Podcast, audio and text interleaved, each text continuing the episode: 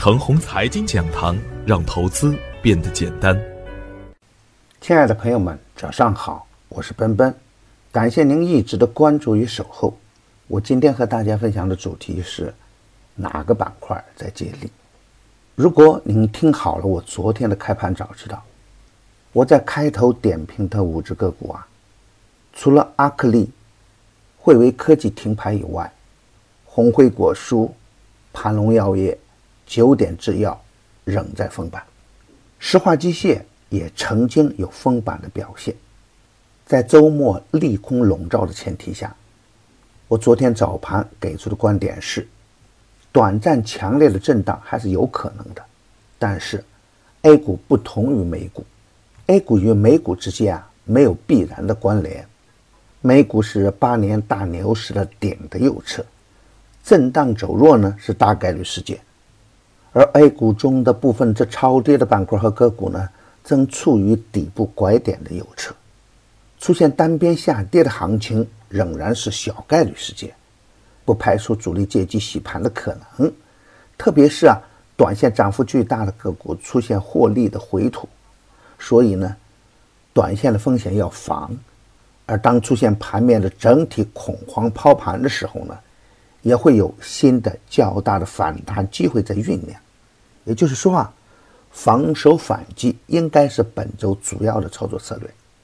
提醒大家密切关注创业板指数的变化趋势。创业板强势的时候呢，就可以大胆一点；创业板弱势的时候呢，一定要防范风险。如果把我的观点与实盘对照，是不是如同提前彩排一般呢？早在三月的二十五日，我便有一个四月淘金的专题，其中重点指出的板块。就是军工和海南板块，这两个板块的收益已经大幅兑现，部分个股已经有了翻倍的表现。尽管贸易战还不明朗，尽管增量资金还在观望，但是呢，场内的游资还在兴风作浪。前期的独角兽和工业互联刚刚收敛一点，仿制药、海南板块、军工航天就站出来连续表演。无人驾驶、无人机等细分龙头也有不错的表现。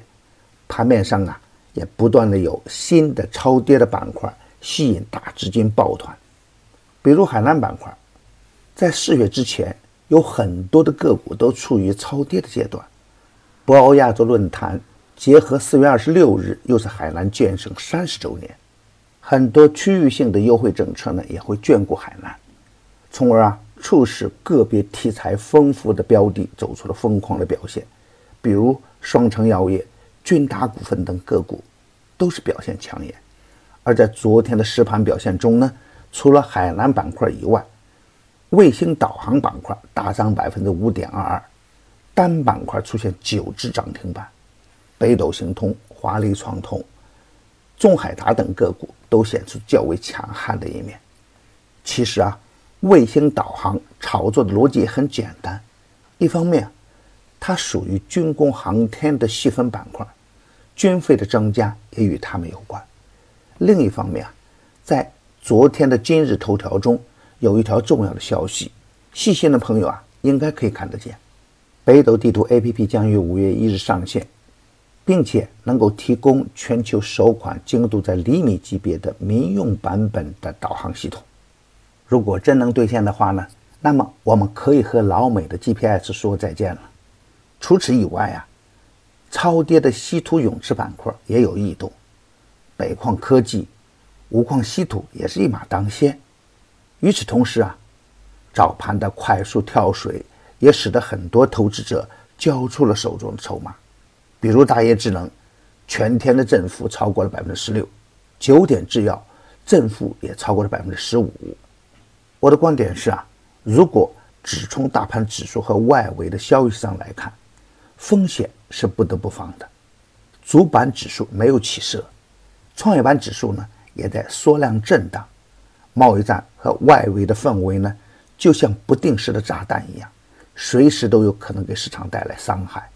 但是，对于长期下跌、反转趋势已经形成的底部个股来说，机会仍然大于风险。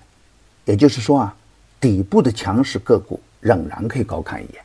大方向上，卫星导航、稀土永磁、创新药等板块仍然是重点。